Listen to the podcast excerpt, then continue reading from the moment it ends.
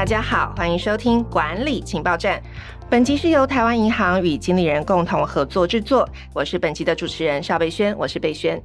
今天要来跟大家分享的题目，我自己本身非常的有感哦。呃，我相信大家在呃日常生活或是最近的新闻，应该也有听过，就是呃我们的这个金马奖的导演侯孝贤最近有一个新闻，就是他患了失智症，所以呃很多的活动都没办法出席。那今天呢，我们想要来讨论失智症在我们日常生活中是其实是蛮常见的。然后，如果你的身边发生了就是有失智症的患者，或是长辈，呃，你应该如何做准备？呃，这个。这个准备不只是照护上的，以及金融上的，所以今天我们请到的这个两位来宾啊，呃，分别是呃天主教失智老人基金会的社工主任陈俊佑陈主任，呃，我们先请陈主任来跟我们的听众朋友打个招呼。呃，贝轩好，各位听众朋友大家好。好，另外一位呢是台湾银行的信托部经理，呃，张美君张经理，我们也请张经理来跟我们的听众朋友打个招呼。好的，贝轩好。哎，陈主任你好，各位听众大家好，好，OK。那今天在讨论这个议题之前呢，我先来提供一点点这个数字资讯哦，就是呃，其实大家都把这个高龄化跟少子化这两件事情挂在嘴上，那到底这个状况是有，我们不要说多严重好了，先讲一点数字哦。呃，根据就是这个呃，台湾推估大概两年之后，就二零二五年将会进入我们的超高龄社会哦，所以呃，这个。这个超高龄社会其实不是只有在台湾哦，这应该是一个全球性的议题。那呃，年纪大的时候，其实当然换。病患各种病的这个几率也会比较多一点啊。那根据资料统计呢，台湾失智的人口现在已经超过了三十二万人。那如果照这样子推估下去，跟估计二零六零年失智症的人口会达到八十五万八十五万人哦。其实这是一个蛮可怕的数字哦，因为这个八十五万人不是只有八十五五万人，这代表八十五万个家庭哦。呃，所以不是只有生病的人，其实他要承担的这个痛苦，他的家庭就是照顾者。其实背后可能也要承担更多，不管是呃照护上的，或是呃经金融经济上的。那首先第一题，我想要先来问陈主任，就是因为他在失智病患的这个照顾上，应该也有二十多有二十多年的经验。呃，我我觉得大家很关心，我我有什么样子的前兆可以发现我家中的长辈或是亲友其实有这个失智的前兆，我应该要。特别注意，我要带他去检查，我甚至要提前规划我未来的照护呢。嗯，呃，其实贝轩的这个问题非常好。我们刚刚其实提到那个三十二万的失智症患者里面，其实有一万两千多人是六十五岁以下就发病。哦，那么早？嗯，以前我们都觉得失智老人、失智老人实际上是老人的专利，是高龄社会或者超高龄社会的一些问题。其实不必然。我们现在发现，其实呃，就是也是大概有七分之一左右的一些族群，他还没有达到六十五岁以下，嗯，就以上就开始有这个问题。嗯，那其实我们都知道说，失智以前我们的观念大概就是，哎，他的记忆变得比较不好，嗯，呃，会。吃过饭跟你说他没有吃饭等等这些，其实不是这样而已。他可能自己因为记忆不好，东西会藏起来，然后开始会呃责怪身边周遭的人，好像就是呃把这个东西拿走了。嗯嗯。所以其实我们常常觉得说，哎，失政其实他其实是有一些警讯的。嗯。因为他自己会隐藏，所以其实其他人可能也感受不到。嗯。那自己其实会觉得我自己的记忆力可能没有以前来的好。我以前呃比较擅长的一些事情，现在怎么开始做的不是很理想？这样子。好，那其实我们台语有一个俚语叫做“见讲讲过去”，嗯，啊，随讲随袂记，嗯，啊，坐都哈去，嗯，出门都胖他其实就有点在讲这个疾病的一个一个征兆的部分，这样子。当然不是这么简单的事情，因为其实对于呃失智症患者来讲，就他的一些认知出了一些问题以后，他可能人事时地物就会有一些呃搞不清楚的一些状况，那自己会生活的其实蛮惶恐的，嗯，那家人可能会觉得说，啊，这。长辈以前很活泼、很外向啊，现在怎么以前喜欢做的事情变得比较不爱做了？嗯嗯，嗯。那这一道菜可能是奶奶以前很拿手的啊，为什么我这次回来过年过节跟他碰到面的时候，发现，哎，他他味道不大一样了，嗯，哎，是多了什么东西，还是他其实可能认知上面已经开始有一点问题？那这都是需要提早去注意到。OK，哎，我我其实更想要知道，就是假设我注意到，因为我们在就是在跟家中长辈相处的时候，很容很容易就归咎啊，年纪大了就这样子，嗯、就是年纪大本来就是会记忆不好啊，嗯、年纪大本来就是会谁亮吗？他就是很很很容易忘东忘西，嗯、这个。就是我归咎于年纪大，跟到我真的需要带他去医院检查也好，或是呃去看是不是真的有这样子的疾病也好，我这个到底要怎么个判断法？就是我我需要严重到某个程度，我才需要带他去看医生吗？嗯。其实老了，呃，跟或者这些问题是因为老化的部分造成，我觉得它就是一个迷失，然后，嗯，因为其实现在台湾四百万的老人家里面，大概也其实大概就是大概十分之一不到嘛，因为我们刚刚说三十二万，是，大概其实大概三十万左右是这样的一些问题，所以其实年纪当然是一个重要的警讯。如果说今天我们家里面长辈他已经到了八十五岁，那其实三个里面就可能按照比例就会有一个，啊，这是值得注意的，就是我们刚刚提到的那。那些警讯的状况，就早点去就医，因为其实失智症它的成因很复杂，嗯，哦，像有阿兹海默症，嗯，呃，就是大脑萎缩这个部分。Okay. 那大脑萎缩又有分一些额颞叶，刚刚您提到的，像那个布鲁斯威利有没有？嗯、我们都知道说他其实额颞叶失智到现在才一年多的时间，嗯，他在语言表达其实各方面来讲已经有一些问题的，嗯嗯，甚至有时候你看到一些新闻，而这个老先生去性骚扰邻居的小朋友，这个不是很合理的一些状况，嗯，那其实都要。怀疑他其实已经是大脑有一些问题，因为他额颞叶对于一些冲动啊，对于一些那个比较没有办法控制自己这样子。那还有一个部分是像路易斯体失智症，他也是在整个阿兹海默症范围里面。像呃一个很有名的演员叫罗宾威廉斯，嗯嗯嗯，他自杀就是因为他自己这个路易斯体失智症，大脑承接很多路易斯体造成的一些状况。嗯，那当然还有一大块是所谓的一些血管型的失智，哦，就是比方说啊中风等等的。像呃，英国一个那个柴契尔夫人，OK，她其实就是二零一呃，她应该是二零零八年中风，到二零一三年过世。那其实有曾经梅丽史翠普演过一个铁娘子的片子，就在描述她中风以后失智的一些状况。嗯，这是属于血管型的。嗯，那可能其实到一个年纪，她又合并有一些所谓的大脑萎缩的一些问题是存在。嗯，那当然还有一些是假性的失智症，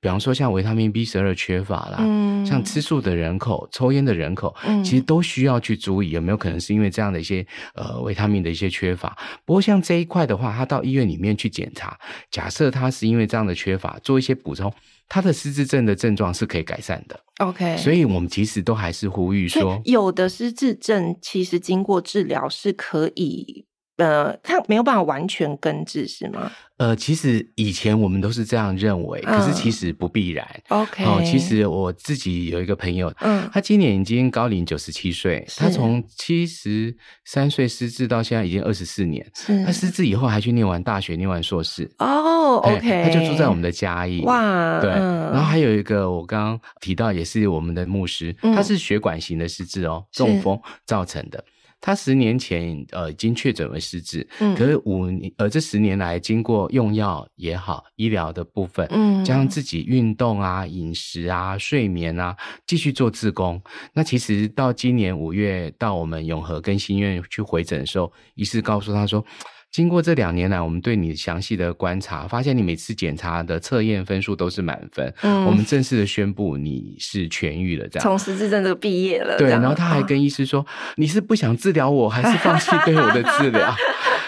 失智症是不会好的啊。嗯嗯嗯嗯。所以我们其实被很多的呃，以前可能对这个疾病是因为治疗的状况。没有那么的清楚，或者他的一些疾病的机制没那么的了解，嗯，然后会觉得说这个病好像只能逐渐的哦，就是变成自己认不得自己啦，或者是大便乱涂啊，变成一个疯子。嗯，大家对这个病其实是很负向的想法，哦，就有一点污名化，就觉得他很严重，可能就是生活无法自理，然后精神会错乱那种想象。那其实经过我们刚刚讲的，就是养成一个健康生活形态，其实有机会。可是其实这样的个案其实是少数，因为某个程度来讲是他的，像我们刚刚讲那个牧师是他太太陪他，每天做这样生活再造。因为我们觉得家属也很重要，因为生活形态这件事情是一起生活造成的。嗯，我有时候去一些失智的据点，我们现在全台湾有五百多个这样的据点在服务这样的民众，因为怕家属的压力太大。嗯，那很多据点来上课，他其实搞不好十几个老人家里面，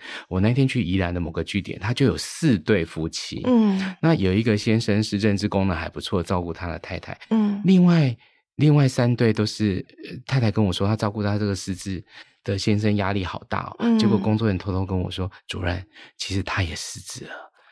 那。其实夫妻他们没有基因的一些影响，是他是一起生活了四五十年下来，不管饮食、运动、睡眠、认知的活动，其实都是很相近。就陆陆续续一个失智，另外一个开始有这样的问题。哦，OK，好，所以提醒大家，如果发现一些征兆或是前兆的时候，有一点点怀疑，其实就是尽早带去看医生去检查。对，那不是说他没办法治疗，他有时候可能可以延缓这个嗯、呃、生活无法自理的这个进程，让你的呃不管是自己也好，家人照顾也好，他应该可以让你稍微舒缓一点。但是刚刚陈主任有讲到，就是照护的问题。我想，我觉得大家如果你身边有失智症的长辈，或是刚好自己可能啊、就是有类似的这样子的病症的时候，我觉得第一个担心的就是。照护问题，嗯、就是不管呃，第一个担心当然是自己的这个病症的问题，还有另外一个我觉得很大一块是照护的问题。那照护牵涉到很多块，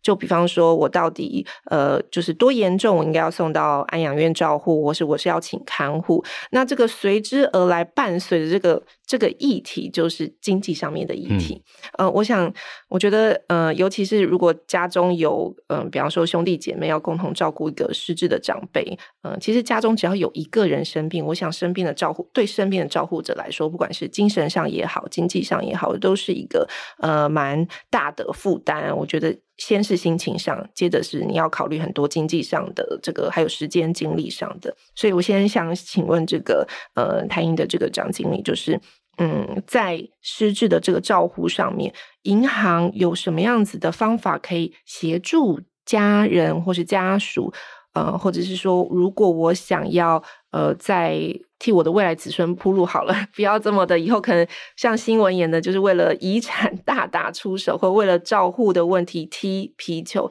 银行有什么样子的协助吗？可以介入吗？嗯，好的。那刚刚就如同那个贝萱还有陈主任说到，我们现在就是发生了很多高龄化，而且甚至少子化，哈，还有就是失智人口越来越多，这个情况越来越严重。那最近大家也从报章杂志都有看到那个诈骗的案子很多，所以就是说高龄的话，好或是或是身心障碍，他遇到的问题，譬如还有包括他的环境，好，他居住的环境可能以前呃习惯住的地方现在已经不适合了，嗯，好，那有些的话就是可能他诶退休了，没有办法去。参与就有些社会参与的部分，他就哎没有像以前那样子的哎频繁。OK，那还有就是说，嗯，比如说他自己没有办法接受自己已经变老了啊，哦，就心情会越来越不好。好，嗯哦，那还有其实最重要就是他的财产，嗯，好，哦，他一定会很担心说有一些你的不孝的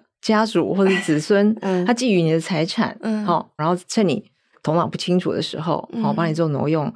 就会让你。就是一辈子辛辛苦苦要赚的钱，就是为了要我自己能够啊、呃、后半辈子能够好好的生活，哦、嗯，或是说呃要照顾一些啊哎、呃，比如说身心障碍者，这些钱它就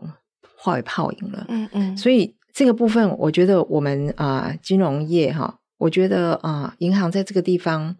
我们有一个提供的非常好的啊。呃产品叫做信托，嗯嗯嗯，那我们可以帮客人，好帮我们的这些啊一般民众，能够帮他做到一个财产保全、嗯、财产的保护，是好。那呃，就说他不但可以照顾自己，他也可以照顾家人，嗯，好。那像我们现在很多人对信托其实不了解，嗯，好像。大家都会觉得说，哦，好像很有钱的人才可以做。对，我真的是有万贯家财。对对对，因为大家都想说，哦，对，没那个以前国外不是有那个船王啊，欧纳西斯，他们就很有钱 啊，他为了要做家族传承，还要做信托。不过只有多少钱，我没有必要，子孙也没多少人。对对，所以其实讲到信托，大家都诶十个大概有九个半不懂。OK，对，那其实我们的主管机关，他我是觉得啊非常好，他有看到这一点，好高龄化、少子化、身心障碍者需要人家照顾这一点，所以他在一百零九年的九月，他就发布了一个叫做“信托二点零 ”OK 好的这个全方位的信托的计划。是因为以前的信托，我们大家都是想到啊买基金。好理财，好想到银行都是想这些投资。No no no no，好，我们现在呢就是要改变那个信托，好偏重理财这样的观念。嗯，好，我们要让信托的功能实际上能够真正的发挥出来。OK，其实信托它是一个非常非常有弹性的，好，它。可以透过一些啊信托契约的安排，嗯嗯，像刚有提到说啊，万一失智的话怎么办？会不会来不及？所以它提供了一个管道，就是说在你的啊身心还很健全的时候，可以来跟银行签这个信托契约，嗯嗯，啊，你就可以告诉银行说你的需求是什么，你要照顾谁，这不管是照顾自己或是照顾你的家人，OK，然后我们把它安排好。嗯，好，然后等到有一天需要用的时候，你就不用担心了。那所有的钱的话是银行帮你保管，嗯嗯，好，那也不用怕别人来把你这个笔钱骗走，嗯，好，所以其实信托它是非常有弹性的，嗯，好，所以我们啊，就是从一百零九年开始到现在，我们不停的在。先去做宣导信托这件事情因为你一定要让大家去了解这个信托，嗯，好，然后才能进而去啊知道它的好处，嗯、然后再去运用它，嗯，好，然后这也是我们这一次台湾银行为什么要用 Podcast 来讲，把这个信托讲给大家听，是。好。那这段期间，我们也是我们不停的到不管是社福机构啦，好、嗯，或是安养机构，甚至我们到校园，希望年轻的人能够年轻人能够提早知道这个信托的概念，嗯，好，那。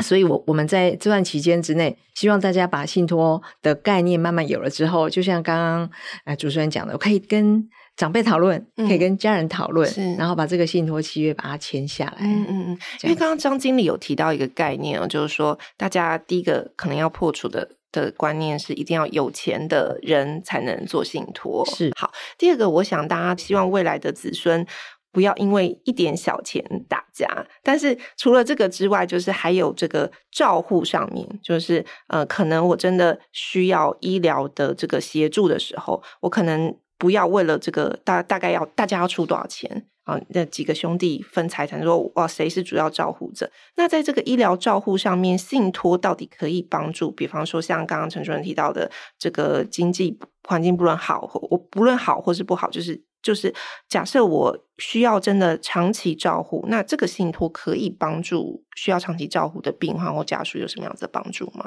是，那呃，我想说，一开始我先介绍一下什么叫信托，还是要来说一下。对，好，那信托其实你很简单的从这个字面上就会看看出来，就是说，他第一个要有信任，嗯，好，你这个钱是交给一个非常信任的。一个机构来帮你保管是好，可以长期的托付他，因为信托契约通常都是蛮长的，二三十年都有可能。嗯、那在这个状况之下，而且信托它一个很重要的核心的观念就是说，你必须要把你的财产交付给第三人，委托人把钱交给第三人，那第三人他就变成一个名义上的所有权人。是，所以这个也是呼应到我刚刚讲的，所有权人已经不再是这个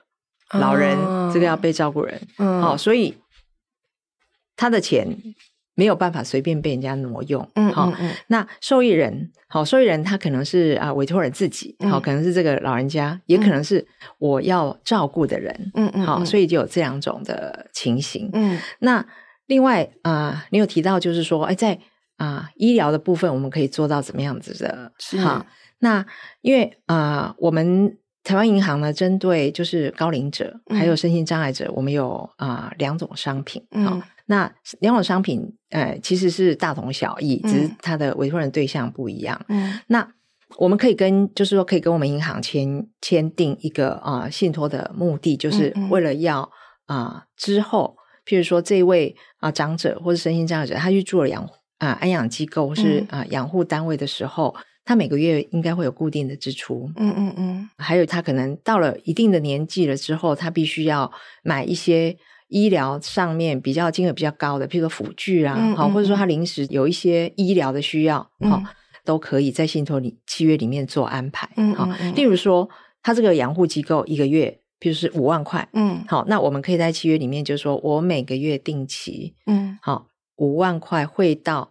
哪一个养护机构的哪一个专户里面？嗯嗯嗯、好，所以照顾他的家人其实不用很伤脑筋，每个月要固定去跑银行。嗯嗯，好，那再来就是说，他有一些啊、呃、其他呃额外的医疗的需要，他也会在契约上面写到，就是说，哎，如果有些额外的需要，只要把单据拿来银行，嗯，嗯，那我们就会支付给他。嗯嗯，好，所以对于家人来讲，纠纷一定会减少，因为照顾者他不但要照顾这个老人或是身心障碍的，他还要去管钱。以后钱就交给我们专业来管理。嗯，这个是在就是呃，假设比方说是我想做信托，长辈想做，这是在意识清醒下我去做的咨询跟签约。但是有有一种状况是，其实他已经比方说家中长辈，我想帮家中长辈才能做信托，或者说他可能已经意识不是很清清楚。在我在这个情况下，我还能做什么吗？就是在就出在做信托这个部分。应该是说，通常来讲，意识不清楚，我们银行也会担心，对，所以他可能需要去做一个监护宣告。哦，OK，或是说他之前已经有做了意定监护，嗯，嗯，就是他已经有有一个那个意定监护人，嗯，嗯，好，在就是他发生那个监护宣告的时候，意定监护人就会进来，嗯，嗯，来代理他去跟我们银行签约，嗯嗯，嗯，好，这样子的话，信托契约还也是可以成立，嗯嗯，好，那当然啦，我们自己一定不希望我们那个时候才要来签约，我们自己。所以我们现在也是，我们有推出了一个那个商品，叫做预定信托。OK，就是希望大家在你的还是意识很清楚、身体很健康的时候，嗯，好，能够先来跟银行把这个信托契约签了。嗯，好，那当然也会很担心，因为我们呃，你会担心说，哎，安娜钱放进去后，是不是要开始？给你信托管理费，嗯，那、啊、我现在头脑还这么清楚啊，我自己处理都可以啊，是。可是我我想现在就给你们银行收这个信托管理费，嗯嗯。好、嗯，所以这个产品它的一个很大的特色就是说，嗯、当你的主要的财产还没有进来，嗯，好，因因为你要一个基本的，让我们这个信托契约能够生效，OK。好，但是你你还没有启动那个给付的机制的时候，嗯，我们银行是不收信托管理费的，哦 okay、所以这个也是。呼吁大家啦，好，能够早一点把这个信托建立起来，嗯嗯，好，然后，诶，以后的话就是说，可能后面只是在修一些说，哦，我住到哪里去，嗯嗯，或是怎么样，嗯，有有一个年限吗？就是如果比方我知道我我想要替家中的长辈，或者说我自己有一个，比方说我最好是提早五年开始规划，十年开始规划，如果是这方面的建议会是什么？我们一般呢，哈，就是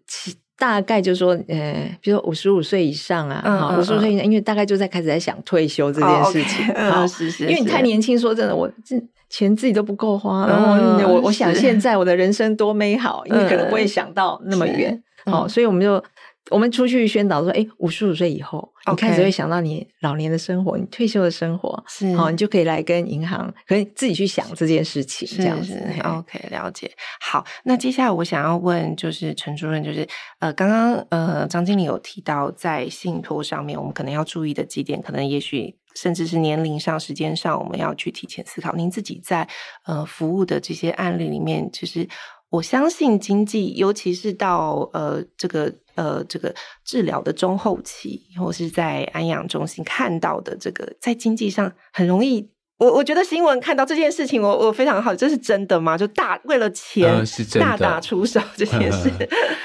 是真的，因为其实就是因为有时候这些事情如果没有提早自己去想，因为这个病的病程以往我们觉得大概八到十年，其实没有那么短。嗯，台湾因为医疗我们的健保很好，然后还有就是我们的整个肠照做得很好，其实都高达差不多二十年以上的一个。啊，二十年的这个，嗯、如果如果发生，有可能达二十年的病程。而且其实大数据统计的结果也看到。这些失智者的平均余命是比我们正常人更长的。哦、对，如果说假设他又在呃不是到八九十岁才发病，搞不好六七十岁就有这样的问题的时候，嗯嗯，那这个时间其实蛮长。那他如果能够在初期就把这个事情做一些思考，做一些规划，其实不管是自己的照顾照顾的好，财产的安排，那子女也比较不会说，好像哎，就是已经分了怎么样，然后不来照顾啦，或者甚至还没有处理好的时候，就在我们养护中心呃大打出手。其实我们都遇过类似这样的一些状况，这样子，嗯嗯嗯，嗯。所以比较常遇到的是，比方说像是呃，因为我到底是要送安养，呃，就这个安养费、照护费是谁出，或者是说因为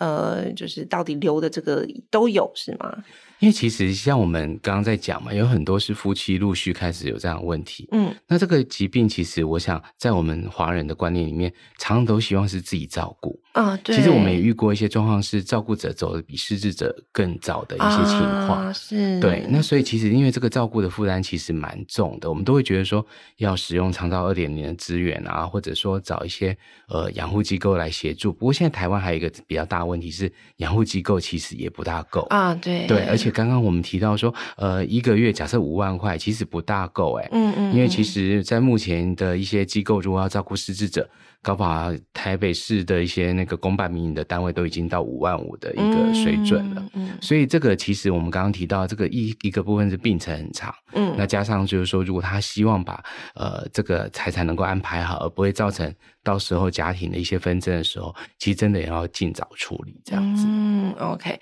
好，前面呢，陈主任有跟我们分享，就是呃在失智照顾上的一些呃前兆，假设如果你家中的长辈或者是说身边的朋友。有一些征兆的话，可以建议及早就医检查。但是，其实到了这个失智照护的中后期，我觉得对很多家庭来说，不只是呃生病者本人，照护者本人其实他也是一个很大的负担。就是也想要请陈主任分享自己在这个失智照护大概二十多年的经历里面，有没有看到一些呃，因为呃照护的问题，尤其是我不管不管是就是呃环境也好，或是经济压力也好，因为。因为这样子的病程或是病症，而让家庭最后处理的结果真的不是很好的。嗯，因为其实这工作真的做蛮多年了。我们看到社区里面有时候是因为，比方说子女要负担呃长辈这样的一些呃照顾的一些问题，他有些是他有预示到说，哎，这个疾病会很长期，他可能甚至就不敢生小孩，因为他觉得说，他假设跟他太太要养呃他自己的父母亲或者是。呃，就是岳父岳母等等的部分，这样。那另外一部分是，我们也看到一些，就是我们在传统的观念里面，都觉得说，哎，失智者应该要自己照顾。嗯，那有些家庭照顾者其实很孝顺，他就辞了工作，他从中年就开始辞了工作，他可是他没有想到说，这个疾病其实是高达可能十五二十年以上。那我们也看到一百零二年曾经在嘉义发生过一个案例是。有一个很孝顺的儿子，为了照顾妈妈，工作到第十年的时候，呃，就是照顾的工作到了第十年，用电线把妈妈勒死。嗯，后来我们其实实际上去了解，刚好辅导他的一个心理师是我一个朋友，他就说，其实他照顾到后来身心俱疲，这样财务也出现一些问题，又有两个女儿要念大学，所以其实种种加进来，我们就觉得说，哇，这个部分其实是不能说啊。你就想要照顾，就把工作辞，你应该要继续去思考，这个其实长期下来的财务负担，在我们台湾还没有长照保险之前，嗯，这其实是必须要深思熟虑的一件事情，嗯，就他的病程没有想象中来的短，然后照顾的这个过程中的一些压力，如果自己真的没有办法的时候，真的就需要借助一些长照的资源。那长照的资源，其实它长期下来，它是很可观的一笔呃金钱的一些负担，嗯嗯，我我觉得在新闻上。呃，可能看到的是一个比较有一些是比较极端的案例。那台银在这个推信托的时候，有没有一些？我想，我我觉得我们应该要分享一点成功的案例。如果我们真的有做了一个信托，到底在失智呃老人或长辈的照护上，它可以带来，就是刚刚讲的是说啊，我们可以提前提前准备好，或者说让经济负担稍微不要这么严重。那台银有成功的案例可以分享吗？嗯，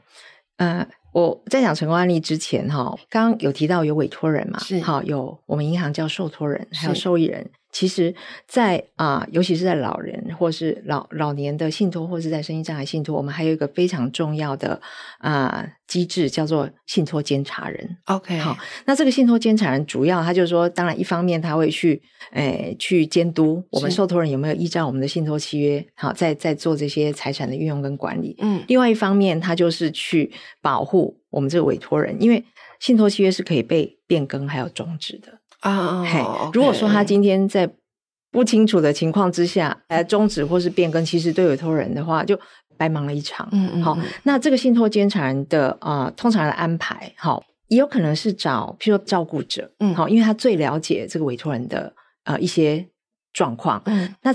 另外一种方式就是，如果是家人，好，譬如有兄弟姐妹，嗯，兄弟姐妹可以一起，OK，嘿，然后也可以排顺位。哦，当这个老人需要去住院。开刀或是干什么？好、嗯，需要增加给付或是什么？这个信托监察人签同意。嗯，嗯，所以信托监察人这个也是一个啊、呃、非常重要的。大家如果要做这个老人或是身心障碍信托，也可以想一想，嗯，我们这信托监察人要怎么安排？哦，所以就是我们做信托，除了委托人本人，对，然后也有受益者嘛，对对对，对，对，然后呢，还有一个信托监察人，但是信托监察人。必须得是亲属，不用不用亲属吗？不用都不用，因为他只要签一个愿认同意书，OK，哎，他就可以担任信托监察人。主任。您说的真好，你知道，因为呃，我们现在其实。像我不晓得你们有没有听过那个无子西瓜基金会，嗯，好，他就是专门就是孩子就没孩子的啦，孩子在国外的啊，好这些老人，那他们的信托竟然就是基金会，哦，OK，所以基金会责任重大，可能是其实这个会越来越越需要，因为现在独老时代嘛，嗯，对，现在大家都是越活越老，而且可能都是需要独自去面对这个问题，是，而且就是基金会会去关怀他，他会知道他发生了什么事情，OK，对，好，那就是刚也要请张。跟你分享，就是到底我们如果真的好好提前规划做信托，你的经济负担是不是真的会变小？或它到底其实它可以帮我们的生活，或是缓解缓解到一个什么程度？嗯嗯，哎，应该是先讲案例嘛，刚刚漏了没有讲，就是我们有碰过，就是老人，嗯，他的女儿在国内，嗯，儿子在国外，嗯，好，那平常就是他女儿照顾他，嗯，那他就是。为了要保障自己的晚年的生活，嗯，他就来跟我们谈信托，就说你女儿照顾我，但是你不用担心，嗯，我的之后的这些啊养老的这些费用，那女儿就可以很专心投入的照顾他了。那这个就是其中一个非常就比较典型、比较典型的案例，嗯嗯，嘿，那这个的话，当然就是说，我们还头脑还很清楚的时候，我们就开始先把一部分的钱放进来，我们先预先签信托去做规划，是，那我们可能其他。因为我还很好啊，我想要去世界各国去旅游啊，嗯、我应该还要留点钱呐、啊，嗯、对不对？去就、嗯、啊，我很喜欢买股票啊，我也留点钱去买股票。好、嗯，可是当我觉得，哎，我年纪嗯好像越来越不行了，好、嗯，行动上啊，或是头脑啊、呃，去去思考上面有有一些迟缓的状况的话，你再把那些钱再放进来，好、嗯，那你呃。都可以随时跟银行去调整，好调整那些，譬如说，嗯，你你可能还没有选选好哪家养护机构啊，好，或是养生村啊，好，那到时候你就可以。依照自己的财产来去看怎么样子做规划，嗯嗯，嘿，OK。其实如果你提早规划你的财产，然后做信托，我觉得听起来第一个是减少比较多的纷争啦，在为你后面真的你需要医疗照顾的时候，嗯嗯嗯嗯、尤其是在家人照顾，减少很多的纷争。第二个就是真的提早为你的财产做规划，但是会有一些困难的观念需要突破嘛，因为因为我的想象就是可能。他呃，华人他还是会有一个，就是啊，我希望我家里的这个财产就是积了一笔钱，时间上到时候就是给我的子孙。但是因为现在感觉信托是给银行管，就是在推广的过程中会遇到一些，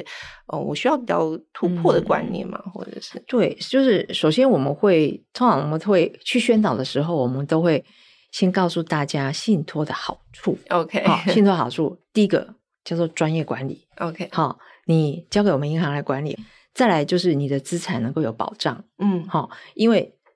顶多你真的遇到诈骗集团，就五万块给你，嗯、其他骗不到。嗯、你有一个月就是给我五万块、嗯、到我的户头里面来，嗯、所以你的财产是可以保全。嗯、还有其他的就是我们刚刚讲的，哎，什么想要挪用啊，哈、嗯，就没有办法的，就财产的保全。嗯、第三个叫做专款专用，因为我们有些不但，呃，就是说除了把自己的，譬如退休金啊放进来，那你可能也可以把你的，譬如你你是包租公、包租婆，嗯，你有的一些啊租金收入，嗯，也可以。这个专就请他直接汇到这个专户来，嗯、我们就是这个专款，嗯，专门用在退休养老。嗯，那再来就是信托，它契约很有弹性，嗯，好，那嗯，就是你你要怎么安排？好、嗯，其实，在信托契约里面安排好，好、嗯、都可以用。就想你要照顾自己啊，照顾小孩啊，哈、嗯，或者你多少钱以后要。在小孩几岁的时候给他，这个都是非常有弹性。嗯，那再来就是刚刚您有提到，就提早规划这件事情真的非常的重要。嗯，好，那另外的话就是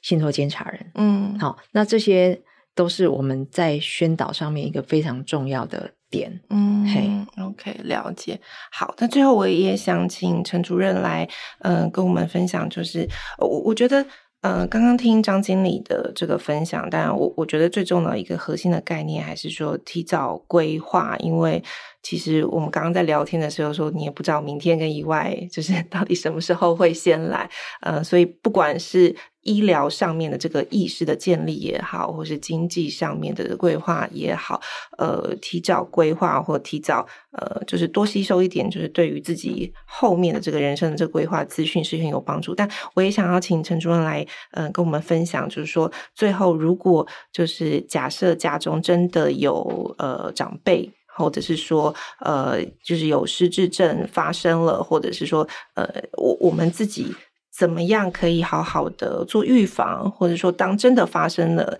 嗯、呃，不管是照护上，或者是经济的规划上，其实有什么样子的呃事情，如果可以提前做是更好的。嗯，